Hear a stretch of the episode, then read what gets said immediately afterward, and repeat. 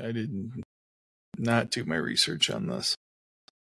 Well, sorry. I do research on this or the last one. I only research the ones where I know we're going to argue, so I can just put you guys in your place. Oh, Jesus.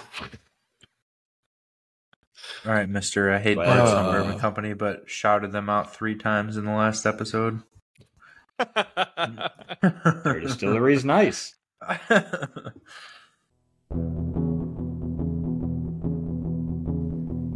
podcast about bourbon and the ones who drink it.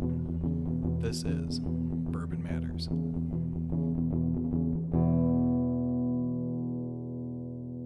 Welcome to Bourbon Matters. I'm Jake. I'm Dan. And I'm Gold Eagle Jake. That was so enthusiastic. Dan. Uh, I don't know how to... I'm oh, Dan. Dan. I feel like none um, of us sound enthusiastic anytime we do that, but... I just, just wanted to mix it, it up this time a little bit differently, because I always say the same thing the same way. So I, I do too, but I feel like our... our you know, fifty listeners out there, they, they wait for that on their morning commute. They want that. Gets them psyched up. They're like, I can't wait. Yeah. For- he said, I'm Dan. I'm Dan. I'm yeah. Dan. And I'm yeah. Gold Eagle Jake. Mm-hmm. Yeah. The highlight of their day is listening to Dan. I, right? If, if I'm any part of any highlight of your day, just end it. You're too far gone. Yeah. There's no help. God. What are we even right. doing today? So uh, we are doing part two. An, part two of our discussion about um, competition against the Big Six. Um, but in this episode, we're talking about all the distilleries outside of Kentucky and how they have to compete with not only each other, but also uh, the Big Six, your Buffalo Traces, Heaven Hills, Uh, Four Roses, Jim Beams. I don't even know what the others are. They're Wild missing Turkey. Two, right? Wild Turkey and um. Jake just got an online order. It sounded like we did. Yeah, six? You guys heard that? I don't know. Yeah, a little ka-ching. I heard that. Nice little online order coming in during the show. Mm-hmm. Was it Jake again? Yeah, it was Jake? Said yeah, I was going to say, should I, try... I think it was. It might have been. I don't know. Um, but yeah, so. So how to how to stand out as a non-Kentucky distillery. We just talked about how to stand out as a Kentucky distillery, um, which to sum it up was more so creating a destination than creating a good whiskey. Not saying that you shouldn't create a good whiskey. Um, obviously, that's the ultimate end goal. Um, but when you're a newer brand and you're trying to establish your name and get people to recognize you, you need to do something a little different. Um, mm-hmm. As we know, whiskey takes time to age. Um, and it can take, you know, six, ten years before you get some respect behind the stuff that you're putting out. So Kentucky already has a big name in itself. How do you become a big name in the bourbon world if you're outside of Kentucky? Because there's still a lot of people that associate bourbon as a Kentucky thing. And they think yeah. if you're outside of Kentucky, you know, you're not a real bourbon, which we know isn't true. But there's there's a yeah. good handful of people that think that. It's. Mm-hmm. It's it's amazing. I mean, one thing Kentucky has done really well is making people think that only bourbon can be made in Kentucky, because on the tours all the time at Whiskey Acres, every single one, when one of the tour guides asked the people, what makes, what is, what are some of the rules to be a bourbon? Someone will always say it has to be made in Kentucky. It's so hilarious. They already have a foothold on, they've whitewashed everyone to think that. And there are a lot of people that just think that Kentucky bourbon, Kentucky whiskey is the only good whiskey. And even to the point where um, I was at Gold Eagle one night uh, because I got really, really drunk with Jake and told him I could sell a bunch of Whiskey Acres at his store. Um, and when I got sober, I was reminded of that. So when, when I was there, I was giving out samples to people. And I had two people tell me that they only buy whiskey from Kentucky. I got them to try our stuff. They're like, well, that's really good, but they're not going to buy it because it's not Kentucky. Um, so these distilleries that are in the other forty-nine states already have one hand behind their back uh, in the fight against them. So it's the one is you got to beat them first, and then you got to beat all the other competitors. So yeah, how how do distilleries not in Kentucky um, stand out and, and get sales.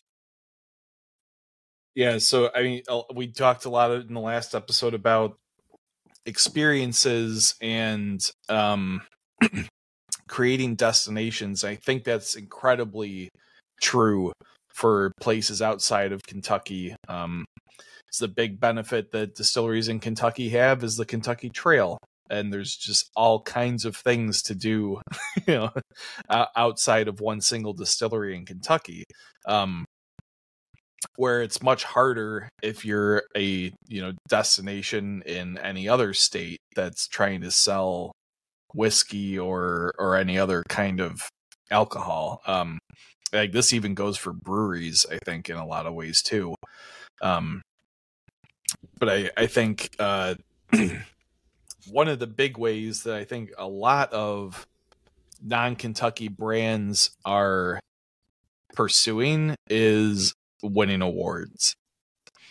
Um, because a lot of brands are going to San Francisco Wine Festival or, or uh, you know, Spirits Festival and getting like double golds on, on things, and they're, they're not Kentucky brands. Um, Whiskey Acres has won some awards at uh, San Francisco, I think.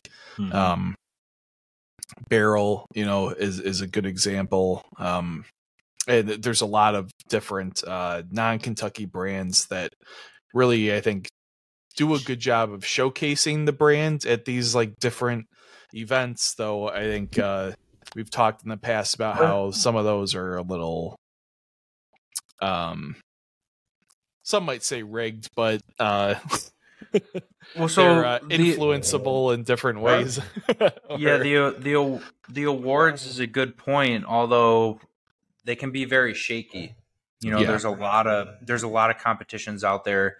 Um, there's there's almost like too many because like yeah. every time you yeah. go look at a distillery's website, um, you know, they're promoting, oh, we won gold at the Sheboygan whiskey like fall festival, whatever, you know, something really stupid, right?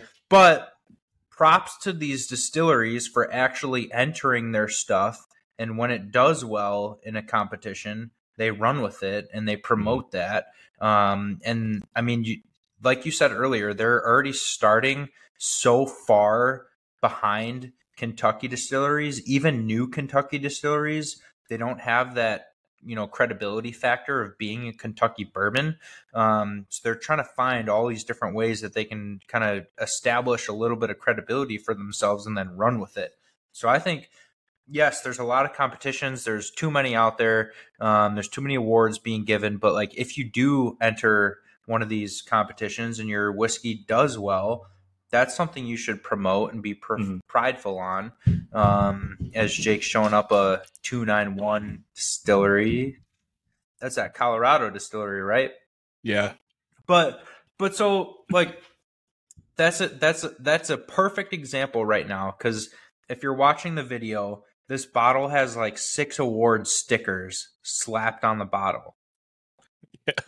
And when I first saw this bottle, which was a couple months ago, my first thought was like, oh, that's cool. That's unique. That's something different. Like, Dave, yeah. it looks like somebody just threw on some stickers onto the bottle, which I'm pretty sure that's what they did. Um, but still, it's something different. Like, it's showing people like, hey, we're a, we're a small kind of unknown craft distillery that has done well in competitions. And so they're doing something to try and stand out amongst all of these established brands, um, especially, you know, they're they're starting off so far behind, just not being Kentucky. And I don't know if they do clear spirits, um, but I'd never heard of them. Boom, yeah, Whiskey Acres, bib bourbon, double gold. Yep, yep. Um, yeah, awards definitely help. It gives you something to put in your bottle that, um. You know, it's it's comparable in wine when you have your your score of your whiskey in the in the nineties. When people don't know your brand, but they can look at your on the little tag on the shelf at the store and say, "This is a ninety-three ranked ninety-three by." Yep. Um, so it, it's something to stand out. It's something to get people to think that, hey, at least at least one place has drank this and thought this was really good. Right. Um, it's basically what a sticker's saying. That's like nothing against the competitions, but that's all it is, is uh, you're getting a group of, group of people at one place to decide at that time that your whiskey tastes good. Yeah, so, right. So maybe like whiskey competitions is another episode topic that yeah. we talk about later on. Mm-hmm. Um, but I think that's a great point to bring up, because if you're a young distillery and you're new, like, what do you do? You have to enter these competitions, and you have yeah. to run with any positive news or energy that you get. You have to run with that. You have to promote it. You have to run with it. Like, that is your gasoline to get your brand to the next level. Right. And so one of the other things that I think is, I, I think a lot of distilleries are starting to lean into this now, is taking advantage of their geographical location. Um, for example, uh, a lot of the distilleries in Colorado, like Old Elk, um, Breckenridge, um, apparently two ninety-one, because this is really good, um, are kind of leaning into the high altitude, um, you uh, like natural state of, of, you know, where they're located, and um, kind of creating their messaging around the fact that that altitude helps age things faster and helps distill at different proof points, um, and like gets them something unique out of the actual process that you can't get out of Kentucky. There's, um, I mean, yeah, that's a good point too. And I'm not even going to pretend like I remember what Harrison was talking about at our Breckenridge masterclass, because he was going into all sorts of science about, because they're at this altitude and they distill this way, like it's completely different than anywhere else in the world, and blah, blah, blah. Mm-hmm. Um, so like, I, so yeah, you need to find something to kind of run with. And they also ran with, uh, hey, we're distilling with snow melt. Right. Mm-hmm. Yeah. And he explained at the master class that they're, they actually are like they're, they have a mountain where it, it funnels in all the snow that's melting, and that's what they use to distill their whiskey. So they found a niche, they found something unique, and they ran with it, and they're promoting that. And I think that's something cool that kind of draws people to their brand. Um, you know, if you're hearing that for the first time, I mean, I know this is true for me. Like, it made me want to go try a bottle of their whiskey, because like, what is mm-hmm. what does whiskey taste like when it's distilled from melted snow? Yeah, it's and, it's it's and, it sounds gimmicky. It is a little gimmicky, but still, it's something different, and it's better than this is our limestone water source. Yeah, right. It's um, not like they put that on the bottle or anything either. No, like, no, right.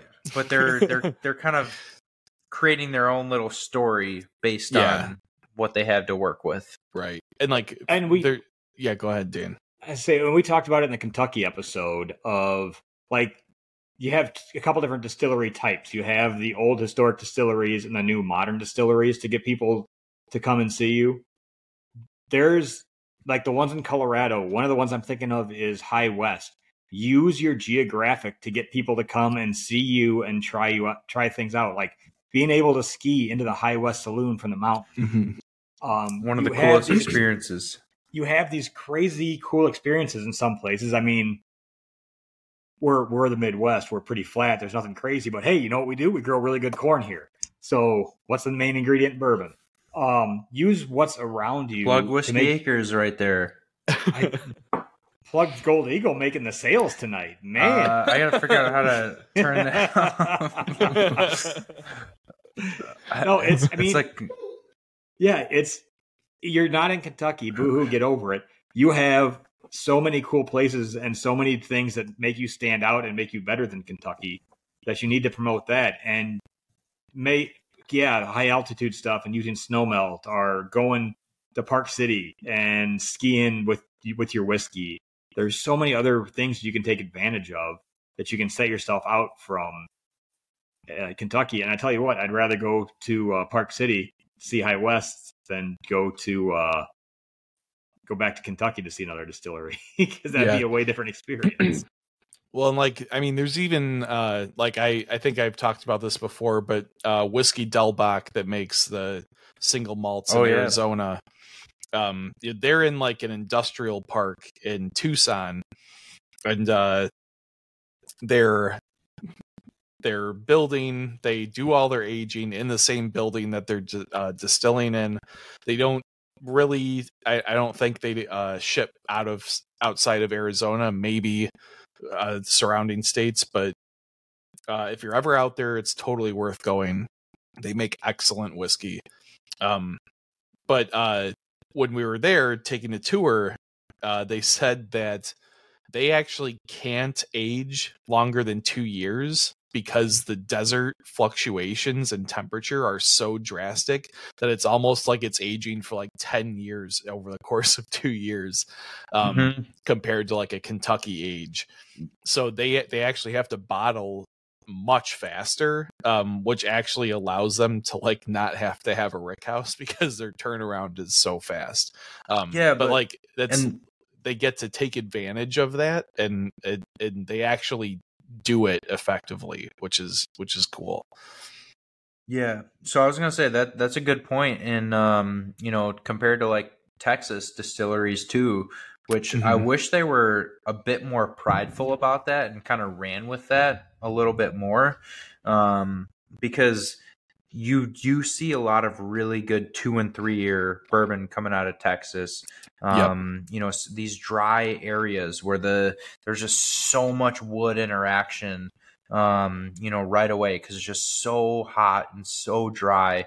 Um, you know, if I was a Texas distillery that produced a really good two year bourbon, I would slap two years right on the front of the label.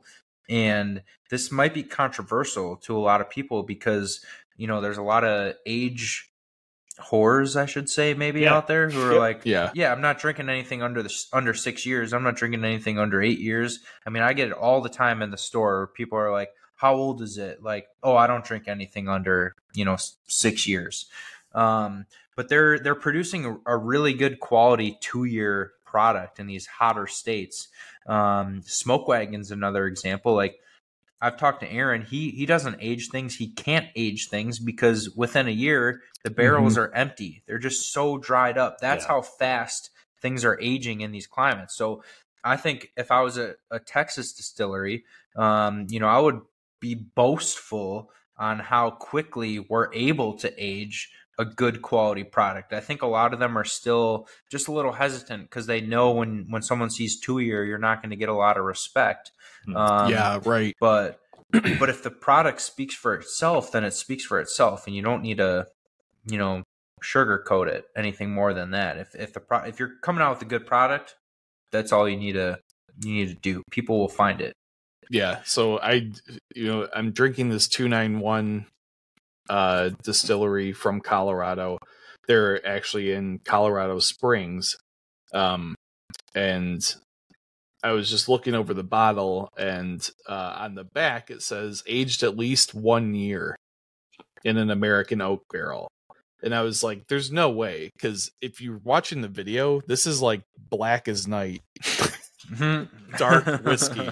um But I mean, Colorado Springs is, I think, not only high elevation, but it's also where you start to get some of the desert environment. So it's probably aging so rapidly there that they probably can't get away with more than like two or three years aging. Um, and like the the the oak flavor on this definitely follows the color, because this is like dark Coca-Cola. dark Coca-Cola. Yeah, like this looks like Woodford Double Oak, maybe even darker. So like it, it I, I think it's cool when distilleries don't try and hide that stuff. They do lean into it, um and they're not afraid to actually tell you the truth. Yeah. um Other ways that I thought of uh, that we're seeing more and more of, of to get recognition outside of Kentucky, to understand that good whiskey can be made outside of there, is you're seeing lots more of the big distillers leave Kentucky, and you're getting some of these big master distillers to go to some of these other places. It's a Old good point. Old, yep. I know Greg Metzg wasn't in Kentucky, but like Dave Pickerel has gone all over and helped uh, mm-hmm. with distilleries get started. you're getting these big names from Kentucky to leave Kentucky, especially closer to the end of their career. Nancy Fraley get started. up Nancy in Fraley. Michigan now doing yeah. Joseph Magnus, Joseph Magnus and yeah. Coppercraft. So it's that's another way to, I mean, could they do just fine without? Yes, but I mean, having a big Kentucky name or a big whiskey name behind you really helps set yourself out, because that was uh, Jake, when I, when I was talking to people that said they only drink whiskey from Kentucky, the first question I'd ask is, "Would you? What do you think of Dave Pickerel?" Hmm. A lot of them were big fans. Well, guess what? Whiskey Acres had him, Blackened had him, WhistlePig had him, a whole slew of places had Dave Pickerel come out there and help him get started, um, making it basically the same way he did in Kentucky. So mm-hmm. a, big, well, a big name like that can really help a brand out. Uh, to stand speaking out of, uh, show.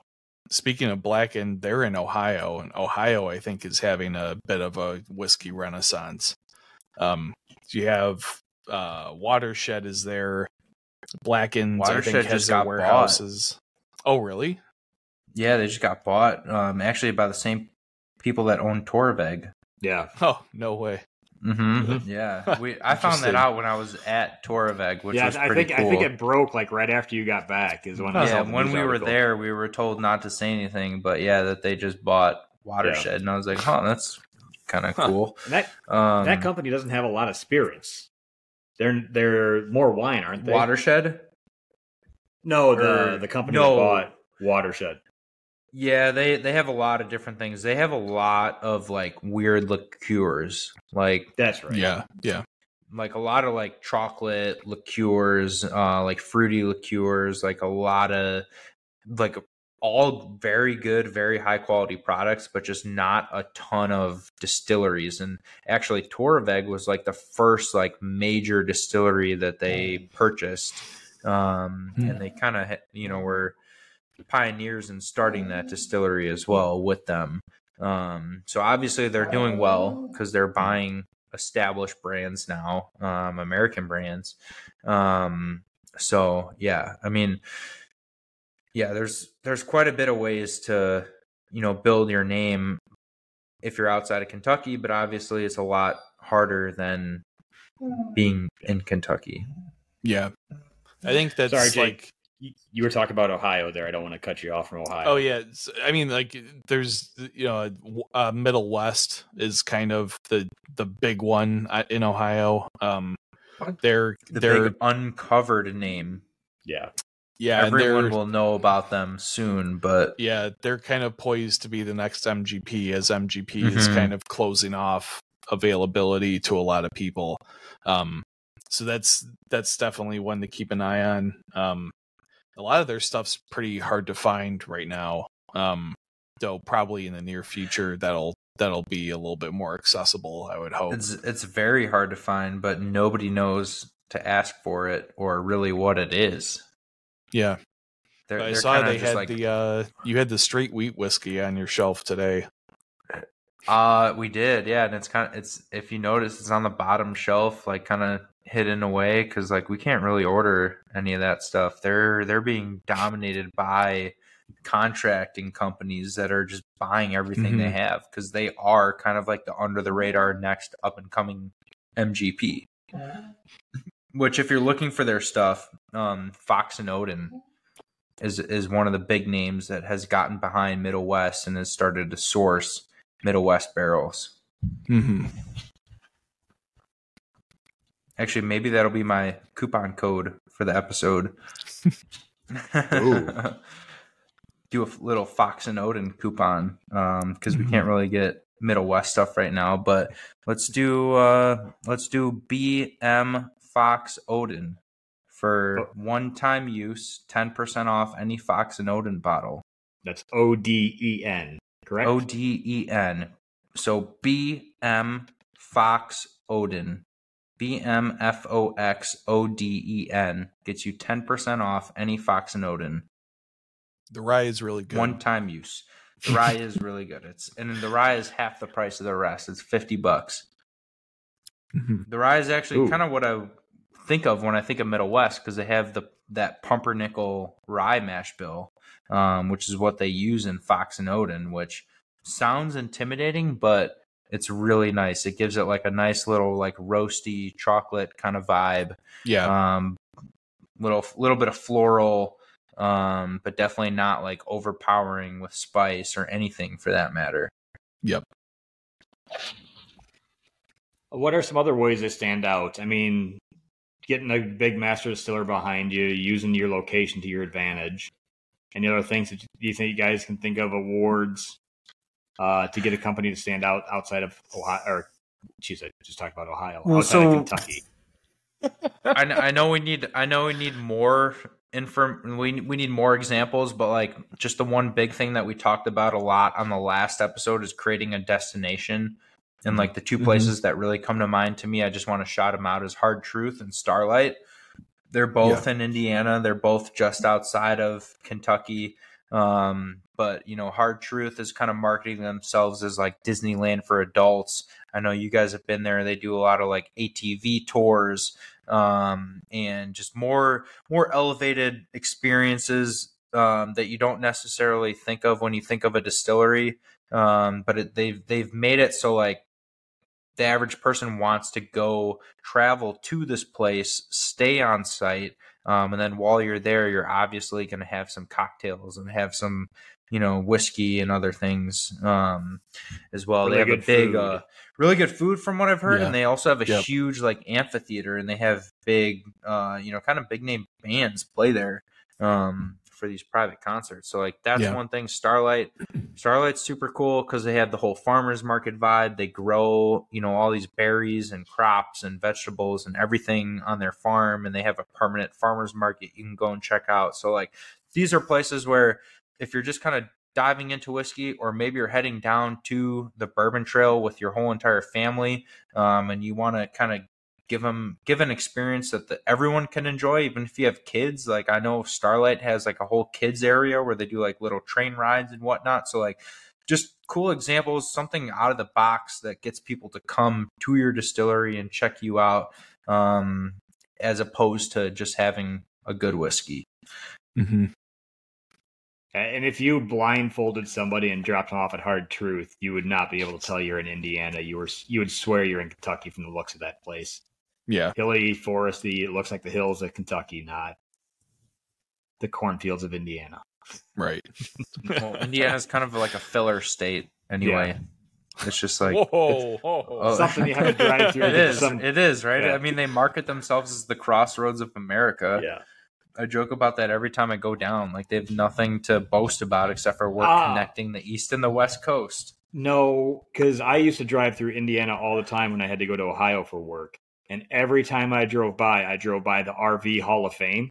You're not going to give the R V Hall of Fame that's credit? I was going to say, I thought you were going to say I drove by the Save Jesus sign. No, no. yeah. It's like, it's those like, are everywhere down there, too. It's the, like, not saying that the drive from Chicago area to Cleveland is boring, but there's like three exciting things you see. The first one is the, uh, the time zone change. Uh-huh. The second one is the Old Elk, or the, the the the R V Hall of Fame, and the third one is there's this really big old apple orchard just west of Columbus. And that's like my three landmarks on a six and a half hour drive. It's like Tesla probably tested out their autopilot there, because I just let my hands off the wheel and go for an hour or so. Yeah, but it's a pretty but, straight road. I mean. So what else? Can we think of anything else that, besides having a cool destination, besides having good whiskey, um, awards? What else is there? Awards, awards, yeah. Um, you know, like I, I think a cool the one thing story that you behind have, you. Like, is, is there anything else? Yeah, I think one thing I just thought of is the one downside of starting a distillery in Kentucky is you're one of a million. Yeah. When you're starting somewhere else in the United States, you yeah. might be the only distillery for a few hours in every direction. Right. And you can really get the grassroots movement behind you that way. Um, mm-hmm. You know, there there's people are drinking whiskey more now than now more than ever. A distillery pops up. It might be an hour or two drive, but there's no other distilleries to go to, so you can go there. They're always fun. It's nice to have a little grassroots movement, and you get the locals to start buying it. And then you keep spreading your branch or spreading your wings out farther and farther and farther uh, until you get into different states. And that's another way to do it too. Yeah. I mean, one of the things too, that I think is worth bringing up is uh, because of the density in Kentucky, um, everybody's sourcing all of their ingredients, where in the rest of the country, you get to open yourself up to opportunities like Whiskey Acres and uh, Frey Ranch have, where they're, you know, farm to bottle, uh, you know, all encompassing distilleries, um, which is really cool. Um, and, you know, like really fits the uh, millennial vibe of uh, knowing where your stuff comes from and all that kind of crap. So low uh, impact on the environment. Nah, man. No, that's that. No, that's a really good point. And Dan kind of touched on it earlier in this episode about how Whiskey Acres is just, you know, they're they're building their whole thing about local corn, and we're we're looking into all these corn varietals and focusing on them and bringing you a whiskey that's made with different corn. Like, that's something that you do as a new distillery to kind of stand out and, you know, make yourself mm-hmm. apart from everywhere else. Like, I don't know any place in Kentucky um, that you can walk in and find like at least three or more different corn varietals. Yeah. Yeah. And I say that I because know, like uh... there's, there's maybe only two or three that I think of that have two corn varietals, yeah, which would be yeah, like Jeff the Creed has like a Bloody Butcher. They do know, a Bloody Butcher, yeah, and a regular corn, and then like Castle and Key has a white corn. Um, but like, there's no distillery I can think of that has three corn varietals, and there's only two or three I know of that have like two. So Whiskey Acres doing farm to bottle, and you know, five or I don't know how many varietals you guys have now. Probably more than what we've seen, but. Seven. So he's seven, and I believe probably going to be more because you guys are like breeding corn over there, aren't you? Yeah, a lot of good corn sex going on in the county. Corn sex. Started a lot on. Of good corn that's sex. A, that's another episode topic too. Corn sex. Yeah. Corn sex. We got to get Nick on here for that, but um, yeah, but yeah. So just, just you know, you. I think the moral of the story, the moral of these two episodes is you just need to do something different, something unique to kind of stand out and make your name. Because if, if you try to do what all these other distilleries are doing in your own way, um, you're not you're not breaking that gap, you know, too much. You're not you're not breaking the bridge. You're just kind of doing something else, uh, you know, reverse engineered. You need to really do something that's going to, you know, really stand out, be completely different, and just run with that. Run with what you have that's working, that people, you know, have said they've enjoyed or liked, um, and just take off with it. Yeah, I, I think one of the coolest things that Whiskey Acres is, is coming out with soon, and I'll edit this out if I'm not supposed to talk about it, but uh, we don't we don't edit. You guys here. Have, this uh... is this is going on live. Yeah, I've, I've seen your editing skills. They are not good. We don't ever edit anything. Let's just be clear. But Whiskey Acres is coming out with the All in Illinois uh, mm-hmm. bottles. Uh, probably what, a year or so. Nah, until those are ready, years. two years, at least two years. But you can. It's it's not a it's not a thing. It's uh, when you do the Rickhouse tour, they're front and center now. Nice. Okay, so I mean, explain that because it's a really cool concept, and it, it's really only something that's available to a distillery like Whiskey Acres, where they're in control of like every aspect of the production. Yeah. So I mean, it was. Uh, it's it's all our locally grown ingredients between the wheat and the corn and the barley, um, which is nothing different for us. The biggest thing is we had to get barrels because that's the next thing you need. So uh, a, a old oak tree at Morton Arboretum had to get cut down, and they reached out to us and asked if we wanted to get some wood from the oak tree. So we did, and then we found a guy in Illinois that was that used to be a cooper.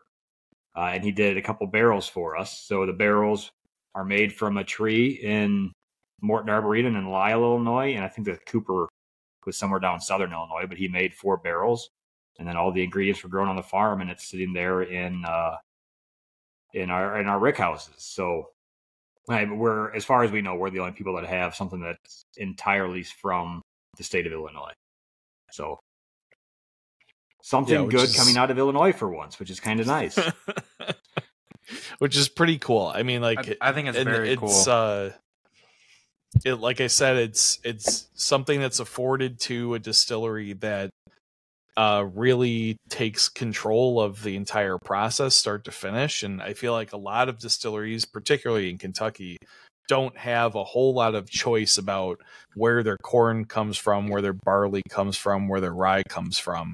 Um, because even though there is some corn grown in Kentucky, there's not nearly enough to support all of the distilleries in Kentucky. Um, so yeah, I, it, it just another thing uh, that you can use to feature yourself and, and make yourself uh, Uh, stand out in the in the marketplace of distilleries across uh, the country right now. Yeah. So yeah. I would I would add, like, kind of summing that up, like, stand out locally, build a good following locally, get people in your area to come to your distillery, um, you know, support your brand, which obviously Whiskey Acres has done a really good job of. Yeah. Thank you. You're welcome. Speaking of that, it's not often uh, we compliment November, each other. Yeah. uh, in November, we'll be recording an episode at Rush Creek, um, which will be fun. Um, Dan is kind of going to be a turncoat on, on that episode, but that's okay. Um, turncoat. I'm not going to slip anything into any of their products along the way. Yeah. No, no sabotaging anything, Dan. No, it's. I mean, the, the fun thing is, especially uh, like Kentucky might be a little bit different because there's so much competition, but it's we're all pretty friendly amongst distilleries, uh, all of our all of our local people. So, um, no, it's fun. Yeah. So uh, Rush Creek is another Illinois distillery uh, out in uh, Huntley, I think. Harvard, right? Harvard, Harvard, Harvard, Illinois. Um. So yeah, that'll be fun. Uh, sounds like we're gonna get to record on the. Uh, out in front of the dis- uh, wow, still the stills. Still, there you go. That's what happens when Jake does. What happens when we do two not... episodes? This is why we can't do back-to-back episodes. Jake can't think. Yeah. Um. So yeah, that'll be fun. Um. Uh, and that was set up by friend of the show Tom uh, at Antioch Barrel. Uh, if you want any kind of barrel furniture or barrel related things, decorations or whatever in your house, give him a shout. Uh, you can find him on Facebook and Instagram. Just search for Antioch Barrel. Um, he makes really cool stuff. Um, we posted our, we've got our barrel toppers that say Bourbon Matters. Um, so he did those for us. Uh, super cool. Um, so yeah, check him out if you're in the, in the market for some cool bar furniture or something like that. Yeah. And if you want to make Jake's phone go ka-ching during an episode and hear it, you can do that by buying stuff online at Gold Eagle. You can. Jake, where yeah. can they do that at? Uh, yeah, I'm going to see if I can turn that off, but I don't know. Maybe I should. Maybe I just should let it go during episodes. Uh, gold eagle wine dot com. You can shop our entire inventory. Also download our app. Um, Follow us on Facebook at Gold Eagle Spirits. Follow us on Instagram at Gold Eagle Wine. Um, and yeah, stay up to date with all of our new releases and what's going on at the store. Dan, where can they find Bourbon Matters? Ooh, throwing them on the spot. Uh, usually if you type in the Google box, you can uh, find us on Instagram at Bourbon Matters, Facebook at Bourbon Matters. Listen to another episode and hear how Jake plugs it. That's yeah, how you listen, can don't listen to me. I'm not good at this. I don't. I, I'm the setup guy. I'm not the. I'm not the knock him down guy. Uh, you yeah, can let's listen face to it, us. If you're already listening to us, you already know how to find us. Yeah, you can listen to us on anything where you find where you listen to your podcast, YouTube at Bourbon Matters as well. You you know the drill. All right, all right. Well, guys, try other whiskeys, not just in Kentucky, um, because they're just as good, if not yeah, better. Don't be one of those people. Yeah. Cheers, guys. Cheers.